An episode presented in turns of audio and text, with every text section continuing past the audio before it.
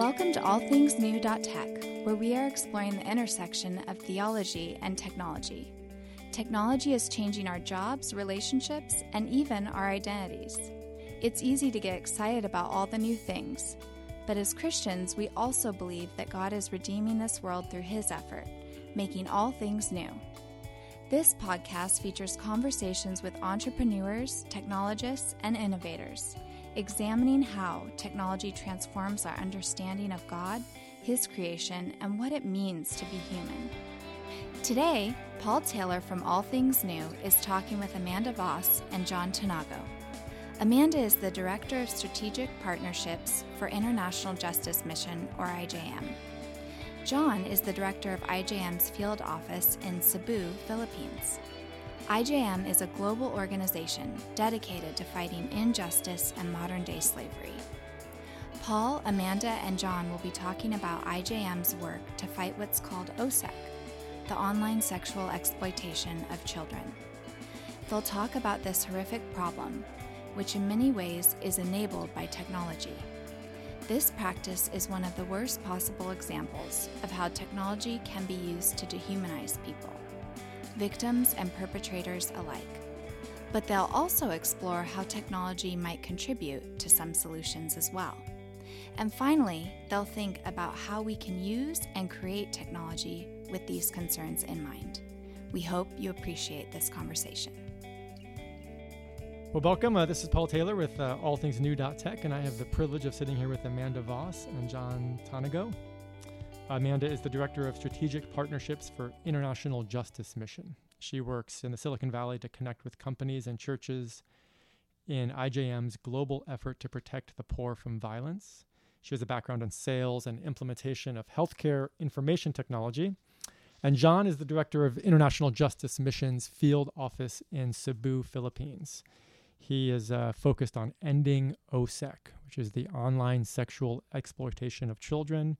He has a background in law, so I think he's our first All Things New Tech lawyer on the show. So that's that's exciting. That is exciting. Yeah, um, maybe the last. You know, we'll see how, how it goes. Most likely the last. Yeah, and uh, his background is in civil law and white collar criminal defense, and uh, it's really a privilege to have you both here. So thank you. Thanks for joining me. Thanks, Paul. We're happy to be here. Yeah. So, John, why don't you start and just kind of introduce what you do with IJM and what your work is, kind of give a brief overview of OSEC. Sure. So, um, International Justice Mission is working in the Philippines, um, partnering with the government, um, NGOs, and civil society to combat a form of human trafficking that we call online sexual exploitation of children. And uh, really simply, um, it is the sexual abuse of children that is then live streamed um, online to offenders around the world. Um, it's also used to create videos and photos of um, the child sexual abuse uh, of children. And so um, it's a really dark um, crime. It's really evil. Um, it causes tremendous uh, harm and trauma to children. but we're seeing significant success using our model to partner with the government and strengthen their justice system's response to this crime. That's great. Thank you. Uh, Amanda, you want to give us a brief overview of kind of the partnerships that you're working to build and that you're excited about? Yes, absolutely. So I have the pleasure of working with all different groups across the Bay Area to help them engage in the work of IJM, which broadly speaking is really the work to protect the poor from violence um, and seeing how an end to things like slavery and human trafficking through strengthening public justice systems is a key part to the overall um, complexity of eradicating global poverty.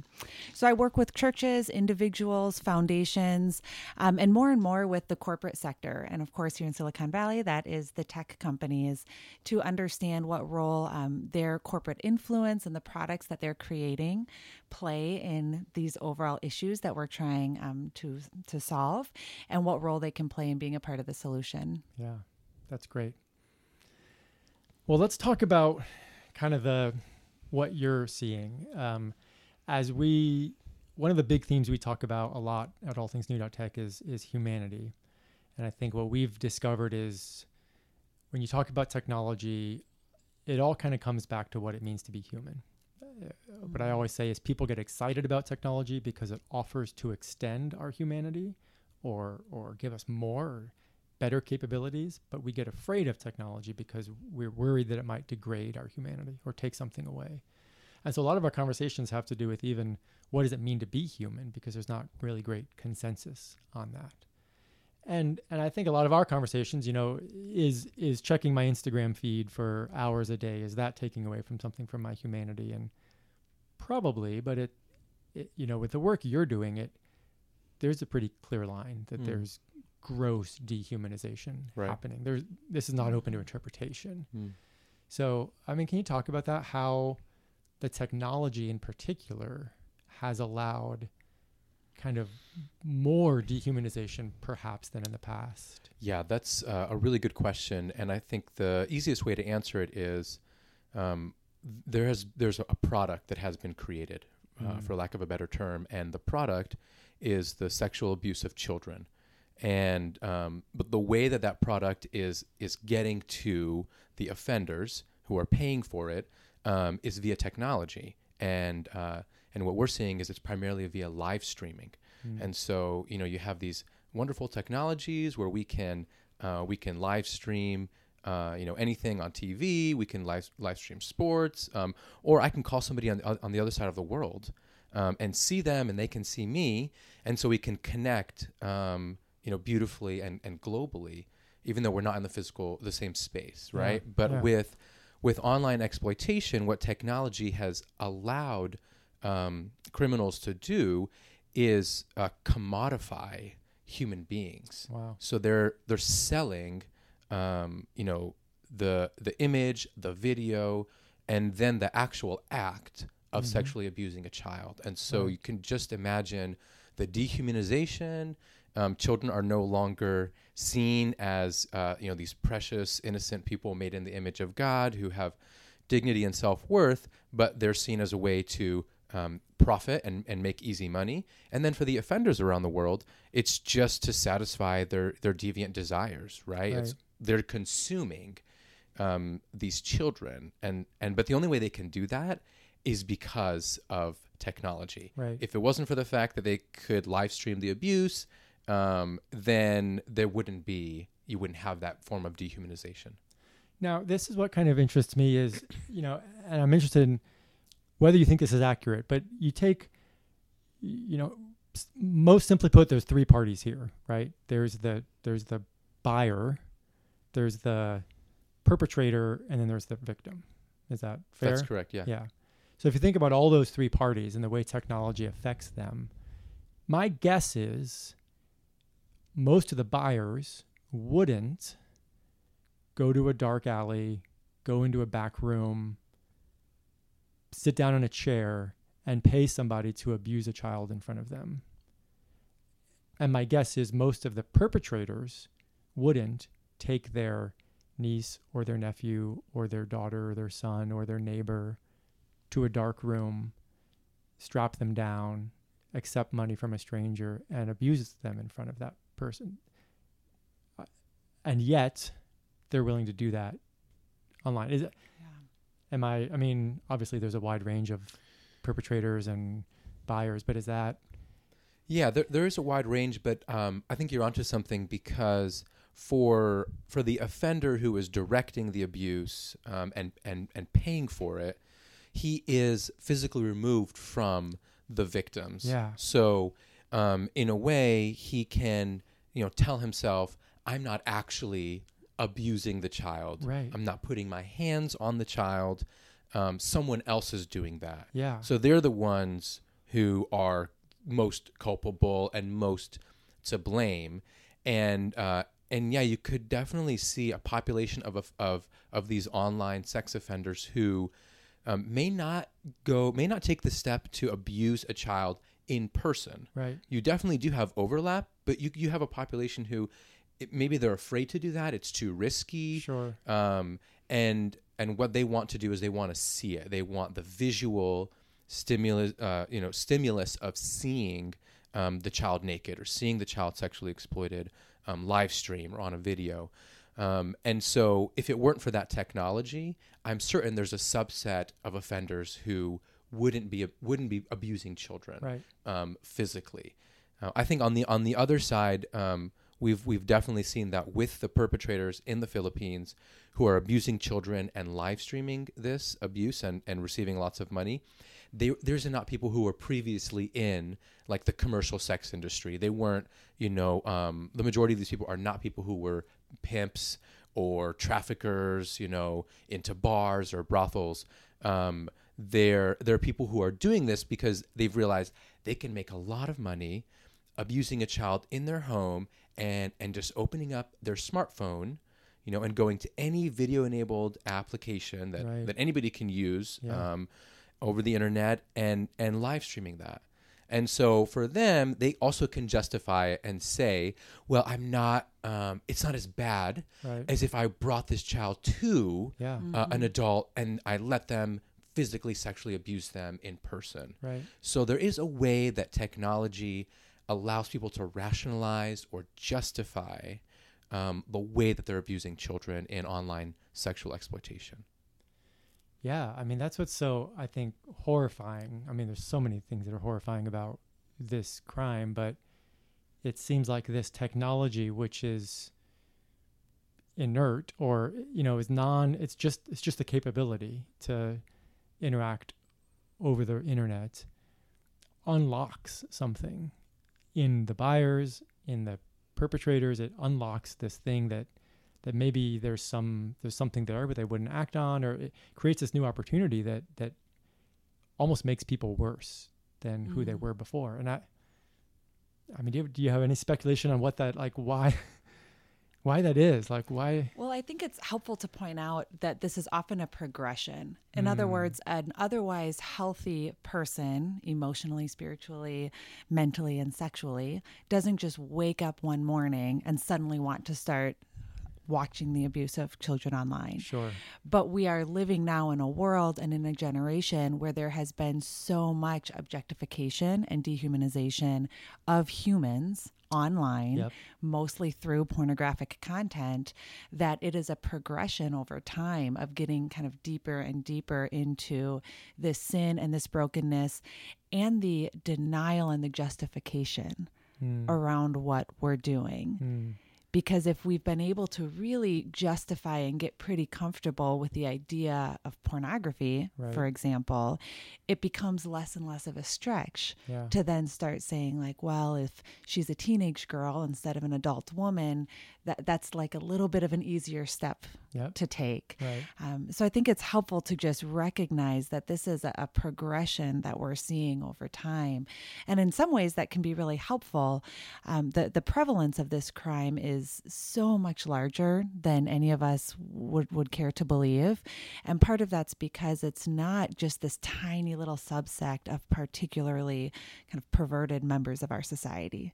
Rather, I think it's it's a lot of kind of everyday people Right. that have gone kind of through this dark progression, perhaps since they were teenagers. do we know do you do you guys have any statistics on Yeah, prevalence, like in the us or in a generalized western country yeah, I'm, I have a lot of statistics. I'll just throw out a few Sure. of them um, that come to mind. So the FBI um, estimates that at any given time, there's over 750,000 people online who are actively searching for child sexual abuse images, um, videos, or for to make contact with actual children that they could abuse online. wow Um, and you know, another mind that's blowing. worldwide not limited to the us or is that Yeah, that, that, that that's just what the FBI has been able, been able sure to estimate. that's just a Um, yeah but just last year, so in 2018, um, over 45 million video and image files of suspected child sexual exploitation were reported to U.S. authorities. Hmm.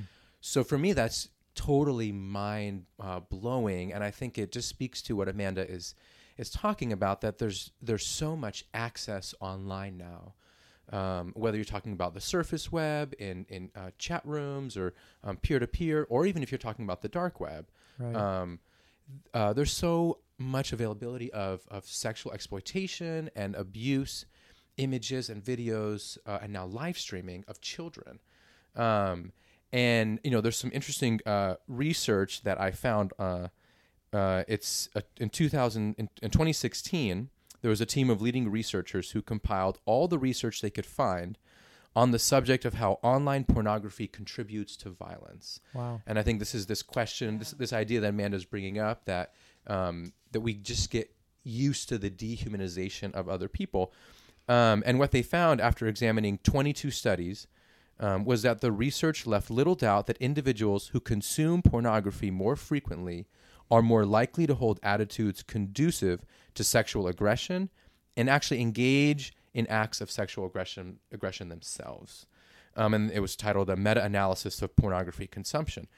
And so when you think about that, when when people are continually viewing um, sexual acts of aggression um, over and over again uh, online uh, in, in in online pornography, it just becomes more normal to them. Right. They're so used to seeing it, um, and and at some point, maybe that um, spills over into an addiction, Right.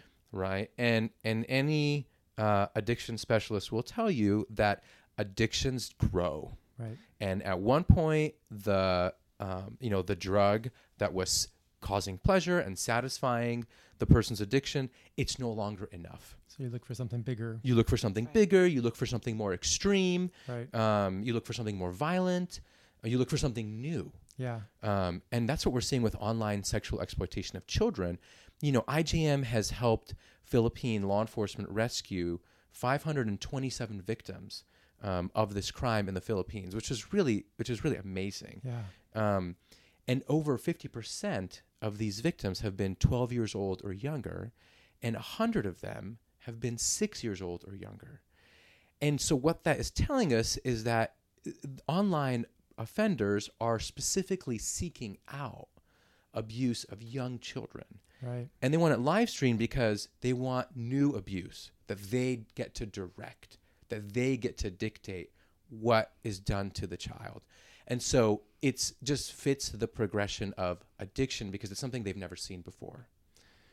Well, and what strikes me is, I mean, I'm glad you brought up the kind of the progression of, of, of addiction because I think you can look at that from an individual perspective. Like, uh, you know, a person grows up and they start looking at pornography and they start looking at more hardcore stuff and kind of that kind of individual. But if you think about it historically, that's where it gets really kind of scary. So I was looking up a little bit the connection between technology and the sex industry, and it's it's really fascinating and scary. But there's a study done back in '98, which is you know a long time ago for now, but it was looking at um, so the printing press was invented, and then about 50 years later, there's pornographic books being printed and distributed, and then photography came about, and 50 years later, this cited uh, somebody who was arrested with 130,000 pornographic photographs.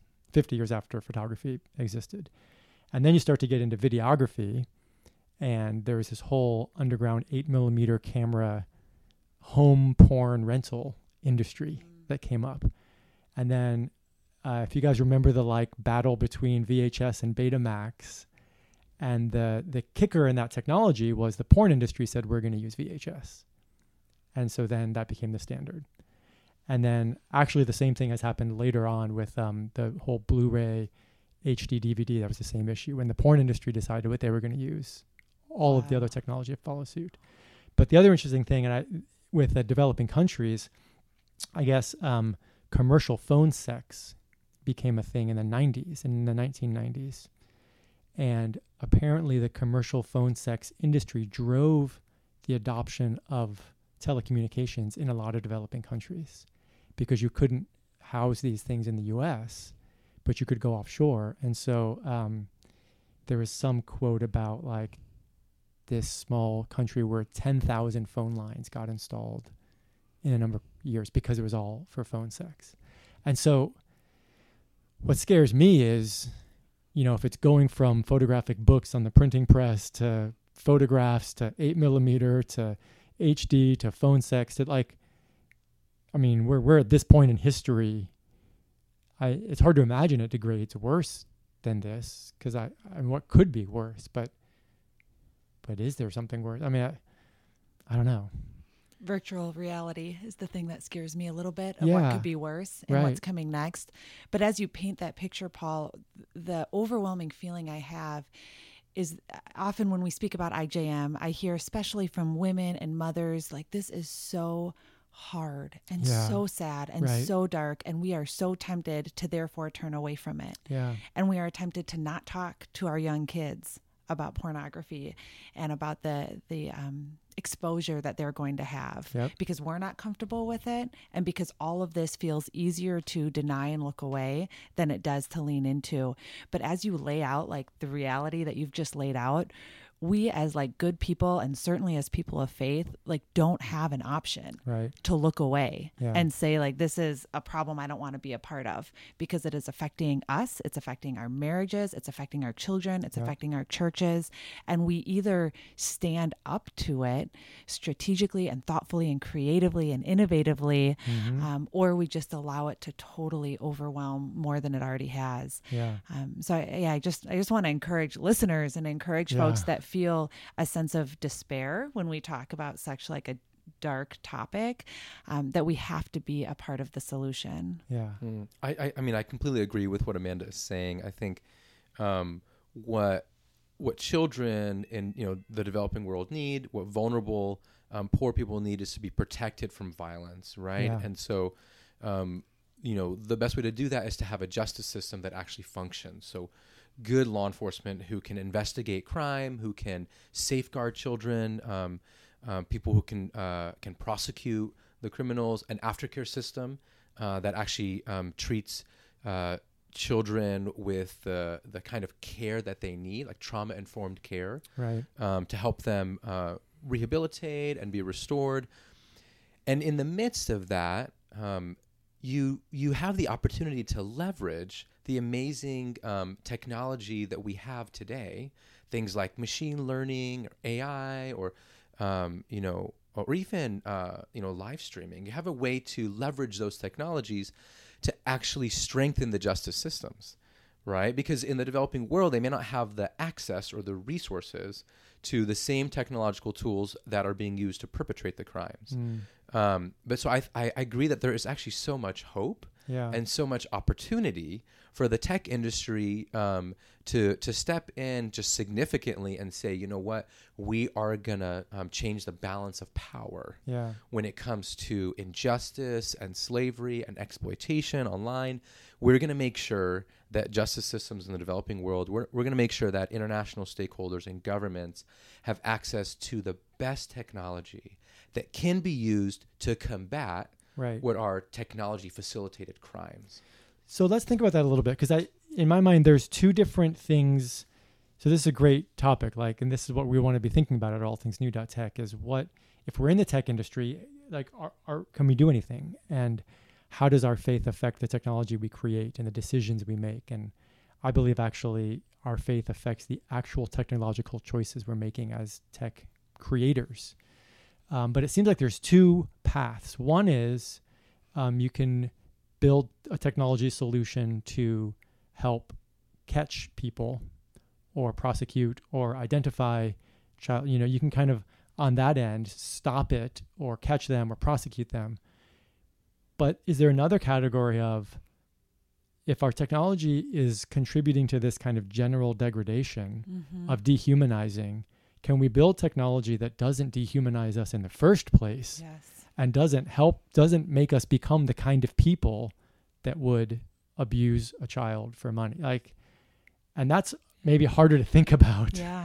uh, but that that that's i think what i would love to you know that's what we like to explore is like how do we build technology that helps restore our humanity rather than turns us into the kinds of people that consume images rather than relationships and Yeah. I think one way that's maybe helpful to think about that from a big picture, and then certainly John and I can provide some more concrete examples of the things that we're dreaming about as we talk with tech leaders throughout Silicon Valley this week. But from a big picture, I am of the strong opinion that as tech leaders, we need to start progressing beyond this perspective that tech is simply a neutral tool to Yes. be used for good or to be used for evil right because while I think that is true to an extent, my experience is that we are hiding behind that a little bit to maybe um, wash our hands of any responsibility of the really evil things that are happening on the neutral tools that we're creating. Right. And rather to say that as like a moral people, let us shape these tools and their, their, their evolution in a way that promotes good and cuts off the ability to be used for evil. Yeah.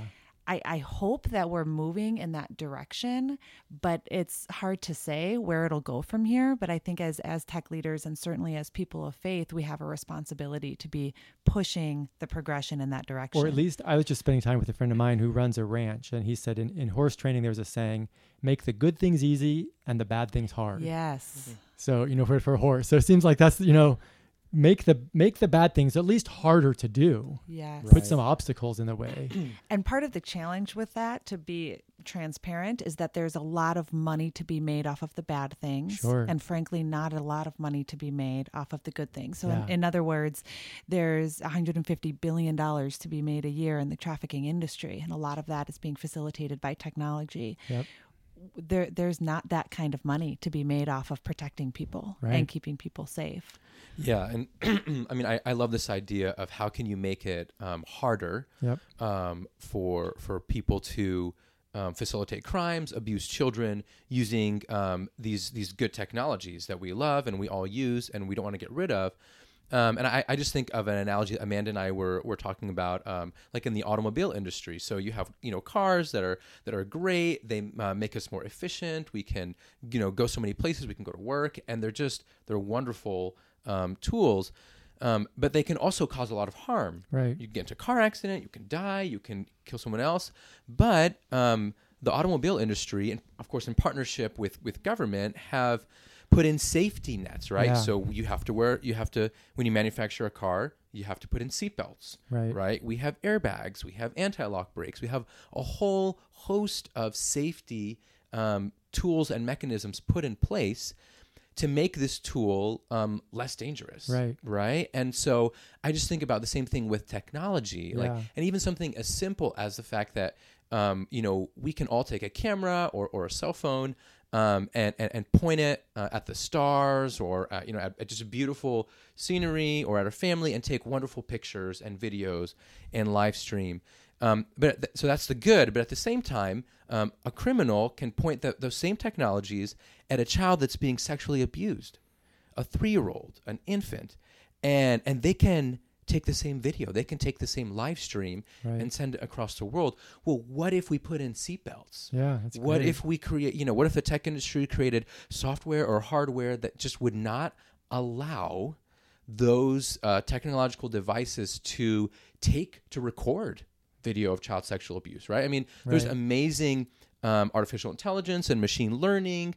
Uh, and I'm sure that you know the, the the big tech companies in Silicon Valley have the smartest people who could come up with the best tech solutions for Sure. this. Yeah. Um, but in my mind, there's no reason why we can't be sitting here, you know, three years from now or five years from now, and say, you know, uh, you can't take a video Yeah. of a child being sexually abused because the technology won't let you. Right. It will identify that that is a naked child or that is a, a child being abused, and I can't ta- I can't allow you to take that video or that photo or live stream it. I mean, in, in my mind, when I'm just like dreaming, like how do we end what is a massive crime and what is a global crime Right. that stretches be, beyond any specific jurisdiction? I just think that um, tech companies have a huge opportunity um, to lead the way with this um, and and to just show us what is possible to protect people from violence. Well, and it seems to me, I mean, you just brought up that this the issue, you know, out is bigger than any jurisdiction. So you need a technological solution, but it seems like you know, to give credit to the lawyer in the room, you need a legal solution too. Mm-hmm. And you know, it's pretty easy to control how many cars come into the U.S. You know, it's pretty easy to stop a car at the border from coming in or import like. So we can say, okay, cars need seatbelts, and we can enforce that pretty easily. But now you're talking about making sure that all the video platforms in the world have seatbelts. Who's going to enforce that? And so now you're talking about yeah. global laws, right? Right. I mean, I think that that's an excellent question, right? It would be a combination of all of the major, you know, technology companies coming together um, and agreeing, and all Mm. of the, um, you know, we're not just talking about like social media companies too, but you really have to look at those who are creating the actual devices, right? The hardware. Um, uh, uh, companies and people who are putting out the smartphones, the laptops, all of that. Um, uh, all of those devices that are being used, and yeah, of course, you would need a partnership between you know uh, global technology companies um, and governments around the world. Right. Right. There would need to be an agreement. Um, but I think what what the tech industry should not wait for um, is for is you know let it get to the point where government steps in Hmm. and says, "Hey, hold on a second. There's way too much harm being done on your platforms using your devices, and and you're not doing enough to stop it." Right. Um, and then come in and put the brakes on. Right. I think what you want to get the best solutions is a partnership Yeah. between government and the tech sector because the tech sector can say, okay, hey, this is what's technologically feasible. Um, and here's how we still keep these products available for for all the good things um, that that we want people to use them for. Right. So yeah, you you do need a legal framework, a legal mechanism. Um, but interestingly, just to like in a, a parallel to that is actually um, in counterterrorism. And you saw after um, the Christchurch uh, terrorist attack in New Zealand, um, the Prime Minister of New Zealand getting together with a whole host of other governments and saying, "Hey, we need to ensure that technology companies and social media companies don't allow a terrorist attack to be live streamed on their platforms." Oh wow. So there's government stepping in and saying, "Hey, you can't do it," and then and then they have to now work with the tech sector to make it a reality. Sure. But I think there's so much opportunity Yeah. to do that, and even if you can't completely end it, but you could probably like cut down on the online sexual exploitation of children globally by maybe 70% or Right. 80%. I mean, it could be an absolute game changer. Um, but that's us dreaming here, right? So it really takes the people who have um, the actual tech uh, expertise, the resources, the time. But the reality is, we're sitting in, in Silicon Valley having this conversation. Yeah. So it's absolutely possible. Right. So, Amanda, this is what your, I mean, this is one of your roles, right? Is to Yes. develop. Are you encouraged? Are you hopeful? Or is it? I'm hopeful in the um, number of people that want to be a part of that solution, Yeah. the number of good people that I get to encounter that are working in tech that want to see this happen. One of the challenges that I think those good people need to lead the way on is moving us beyond keeping our own platform clean or figuring out what what can we do on our platform Sure. to a more holistic approach because it's such a holistic crime. Um, so while creating specific safety features on Facebook or in Google Hangouts may be helpful, I, I think we're moving to the point of looking at this more holistically. How do we come together Right. um, and create an integrated solution? Because one platform protecting, they're just going to go to a different platform. You, exactly. Right. And we're seeing that already. Uh, and there's all sorts of reasons that this is challenging. And Yeah. there, there's many, many um, things that are going to be difficult to overcome in reaching a solution like this. But I am encouraged at the number of leaders um, with brilliant minds Yeah. and are and the right centers of influence that want to help make this happen. you talked before about part of the problem is the economics of it. Yes. And I mean, the tech industry is driven. I think people around here like to think that it's driven by this kind of. We want to be good people. We want to do good to the world, but really, the reality is it's driven by economics. It's driven by Mhm, making mhm. money. And so, Yeah. how, is there a way to make it economically There is. attractive? Yeah. What does that I think like? there is, and we're, what we're seeing at IJM is just this huge explosion in large um, global companies that are now interested in ethical supply chains, in eradicating slavery from deep in their supply chains, um, and being able to bring to bear ethical products for us as mass consumers to buy.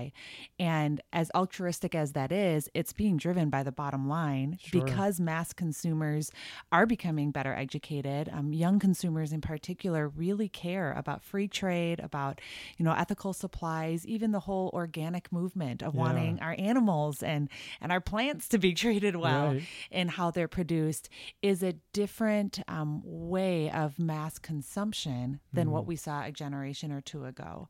So I think there is a way to look at that from a sex trafficking standpoint as well, where Google AI could come out with advertisements about how they're using AI for good. And some of this, of course, already exists, but Right. if they're leading the way in ensuring that children can't be exploited on any of their platforms, I think that's good for Yeah. their their consumer. Right. Um, so I, I do see that there's a financial component here to it, and I would love to further explore that with the right people who know a lot more than I do Sure. about what that could look like. Yeah. Yeah, I, I agree. I think you know uh, what would it look like to have um, ethical technologies, um, where there's uh, you've significantly reduced the ability of your technology to be used to harm people, um, just the way that people want um, slave-free supply chains. Um, they don't want child labor. They don't want slave labor um, in the chocolate that they're consuming uh, or in the clothes that they're wearing. I think we can have a same kind of uh, uh, consumer demand and movement that says, I only want to buy devices if I know that the company is doing everything that they can to ensure that their product is not being used to harm people, to abuse people. And so, yeah, you could take the standpoint and say, well, this is a neutral, you know, it's this is a neutral product. Anybody could use it for good or bad. Or you could say, yeah, but there's a significant demand out there by consumers to protect children, to to not participate in something um, that's harming other people. Right. And so I do see that um, that actually could be really good for business, but it does take the right kind of creativity um, and and explaining it well so consumers understand it. And I think an example is that is like right now, um, consumers are very focused on data privacy, um, and that's very important to us. Um, because be, for all the right reasons, right? Yeah. We don't want our data to be abused, to be misused, to fall in the wrong hands, um, and that's a, that's a really important priority for global technology. But um, at the same time, what about child protection? What about online safety, right? And so I think it's really important to balance um, both data privacy and online safety. And sometimes the the tools like encryption um, that would give us the most or maximum right. data privacy Sure. will actually prevent those um, tech companies uh, and social media platforms from identifying Right. um, abuse and, and crimes that are being uh, committed on their platforms because it's encrypted. Yeah. So they can't even see it, right? And so point. right now, technology companies are providing um, millions and millions of cyber tips to the National Center for Missing and Exploited Children. Um, but they can only do that because they can see into their platform. Right. So if somebody is committing a crime or somebody's posting an image uh, of a child on on uh, Messenger or Skype or something, they can see it. But if they if it goes all encrypted, it's actually an open question. Like, Right. will they still be able to uh, to protect children Yeah. on their platform, um, or will that capability go away? And so I think it's just important for consumers to understand that there's a trade off. Um, if we just demand, you know, 100% data privacy, and we don't have this important conversation about child protection, then we might lose something really val- valuable um, and not even realize it. That's a great, it's a great observation. I think the whole, I've been wanting to explore, we don't have time here, but a Christian view of data privacy because I think it's more, it's more complicated than we should have everything, be, you know, o- o- that nobody can see because Christians believe in truth. We believe in that, that truth exposed is actually good. Yes. That doesn't mean everything, you know, there's, it doesn't mean privacy is out the window, but there ought to be some level of we believe in the fact that we want people to know what's real and what's true.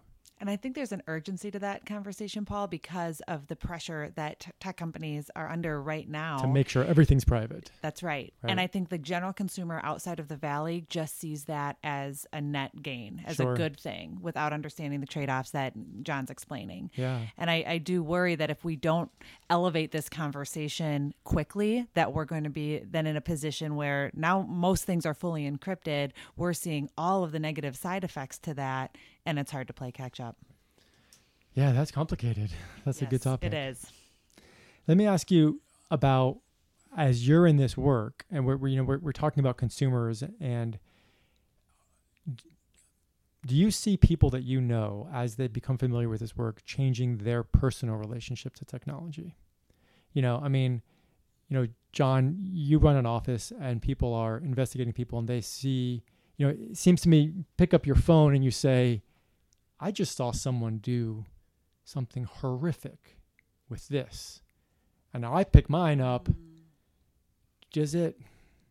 Do people start to rethink their own relationships? Because that's one of the things we like to talk about is that, you know, if I work at Google, if I work at Facebook, like I can't, I can't be a force for helping technology for the world unless I personally have a good relationship with technology. And so many of us don't.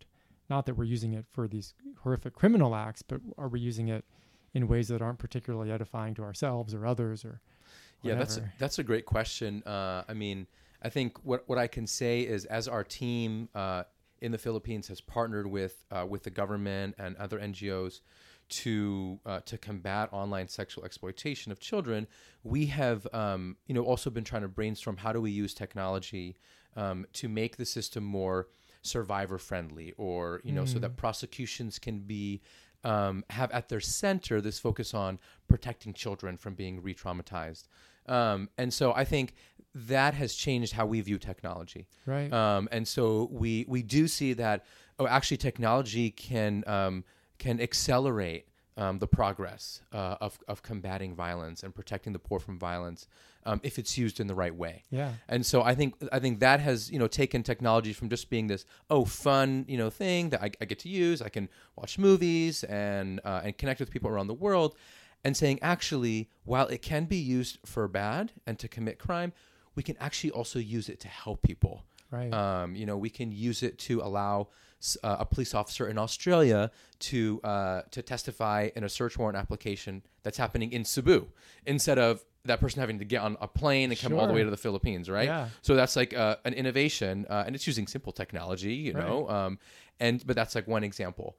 Um, or how do we, um, when we are um, interviewing survivors, when or the police are interviewing survivors, how do they um, record that um, interview? So using like um, video, what we call video in-depth interviews, right and basically it's just to record and capture the testimony of the survivor in a child-friendly way yeah um, and then allow that to be used um, when the trafficker is being charged. rather um, than subjecting a child exactly. to everything that's involved Yeah, in rather testimony. than yeah, rather than bringing you know a, a six-year-old girl or a boy into a courtroom right to testify, you know, um, in front of their trafficker, um, who could actually be like somebody they know and trust, yeah um, and then be cross-examined by a defense attorney. It's it's re-traumatizing. right So even just a simple technology of recording uh, the the the testimony of a child um, that can then be used as electronic evidence and presented in court. So for for our team, as we're just thinking, how do we strengthen the justice system? How do we make it more sustainable um, for for the government to combat this crime? We do see an important role for for technology to play, and so that's how it changes kind of our um, relationship or interaction with technology. Right. Amanda, what about you? You know, as a mom of young kids and as you've gotten exposed to this work, how has it made you think about your relationship with technology? Yes, taking that question in a totally different direction. Yeah. From a, a maybe more like personal standpoint, seeing OSEC as an extreme version of like eroding human intimacy Yeah. and eroding this really like good gift that we have, which is the sexual act and our like natural um, longing Right. for sexual intimacy. And so often we've made the mistake of just treating all of it as bad and shame filled Yep. and instead trying to say like there is something really good and beautiful and natural Mm-hmm. that we all long for and technology unfortunately is creating an outlet to try to tap into that in increasingly perverted ways Right. um, and while OSEC's the extreme that most of us will never have a personal experience with, I think we've all experienced a less extreme version of that. Right. Whether it's as simple as like viewing images on Instagram that are meant to arouse you to someone who's not your spouse, Yeah. right? And that just becomes really normal because, of course, there's lots of people posing in bathing suits on Instagram. Right. And so we we no longer see our spouse in the same way as maybe we were were meant to see him or her. Um, so I, I think it's just heightened my awareness Yeah. to how in today's world we have to be ruthless in our pursuit of protecting human dignity Yep. and protecting the humanization of how we see each other and protecting human intimacy Yeah. because everything around us is like lowering that bar in ways that um, are really comfortable, Yep. right? And and Really really ses- uh, really um, accepted. Yep. So yeah, really normal. So how do we become more thoughtful and intentional in protecting our own hearts, our own marriages, and then certainly our children? Yes. I think we have to accept the really hard fact that our young kids are going to be exposed to porn Right. and like just like wrestle with that because it is And then we can get to the point of saying, so what do we do about it? Right. Because I feel a responsibility as a mom if I choose to do nothing. I think I have to Yeah, answer to that right. Because I know something. I know they're going to be exposed and I know it's going to be at young ages. So I think we have to get um, intentional and thoughtful and maybe a little bit more courageous than Mm-hmm. we typically are in how we're going to tackle that and doing it in a way that is open and loving um, and not shame inducing Yep. um, and inviting our kids into the conversation to say like this is something that you're going to see and i want you to be able to talk to me about it so that as you get older we can have deeper and deeper conversations Right. about how we protect ourselves and why we protect ourselves Right, like what it's not for. just this white knuckling like that's bad and i'm not supposed to look because it is this good natural desire Yeah. that you have that god gave you that you're supposed to have Right. so let's like value that and let's save it for what it is meant for rather than indulge it in ways that we know are going to be so harmful in so many different ways. Right. So that's like my mom brain. That's great. That's a great Which perspective. is different than John's Yeah. lawyer brain. Well, there are so many threads we could just explore. It's been it's been really neat. I I always like to ask uh, people that I talk with two final questions, and I'll ask both of you. What first one is what as you think about the future, what are you most excited about for technology? And the corresponding question as you think about the future, what's your doomsday scenario? What are you most worried about things might get to? Yeah, well, um, I'll answer the first question. What I'm most excited about um, is just the amazing role that technology can play um, uh, in combating different forms of violence around the world, um, whether it's you know um, slavery in the Thai fishing industry, or online sexual exploitation of children, or or sex trafficking in South Asia. Um, I just think we're at this point where um, you know there's machine learning, there's artificial intelligence, there's so there's so many things that like five years ago we would have thought were completely impossible. Yeah. Um, and so I think what that does is it just opens us up to amazing opportunities to to do things in fighting crime and protecting people from violence that we never could have imagined doing before. So that is what makes me um, most uh, hopeful um, and excited about it. I'm gonna turn the harder and second question over to Amanda. I see. Is that, Thanks, is that how lawyers work? I'll maybe start with a, a quick thing that um, I'm worried about and then end with something that I'm, I'm really hopeful about. Yeah. I mentioned it earlier, but just the um, growing use of virtual reality technology Yes. and its ability to further dehumanize us to a degree that I don't think we've yet seen. Yeah. And I think we're just starting to get a glimpse of what it can look like for a human being to think that he or she doesn't even need actual human interaction and is divorcing himself or herself from that very natural desire because they're so consumed with a technology that feels so real. Yep. Um, that is just, we're just getting started on that Agreed. path. Yes. But the much more hopeful um, use of technology that I like to focus on is the ability that it has to close the gap between those with opportunity and those without, those with money and resources and those without. Right. And it has the potential to incredibly lower the barrier to things like access to education and literacy and microfinance and job training. Right. These things that were once very expensive and very difficult to bring to people living in poverty, um, now having the ability to bring that at scale at such lower costs um, than would have been possible without technology. That's great. Well, John, Amanda, it's been really great to have you guys here. I feel like we could, like I said, talk in a bunch of different directions. So we should wrap up and maybe have a future conversation at some point. soon. Yeah, you bet. Yeah, Thanks for thanks. having us. Thank you so much, Paul. Yeah, it's been great. Thank you for listening to allthingsnew.tech. We hope you continue the conversation by subscribing to our blog at allthingsnew.tech. We have a variety of authors working together to develop a biblical framework for engaging with technology. Check it out, join the conversation.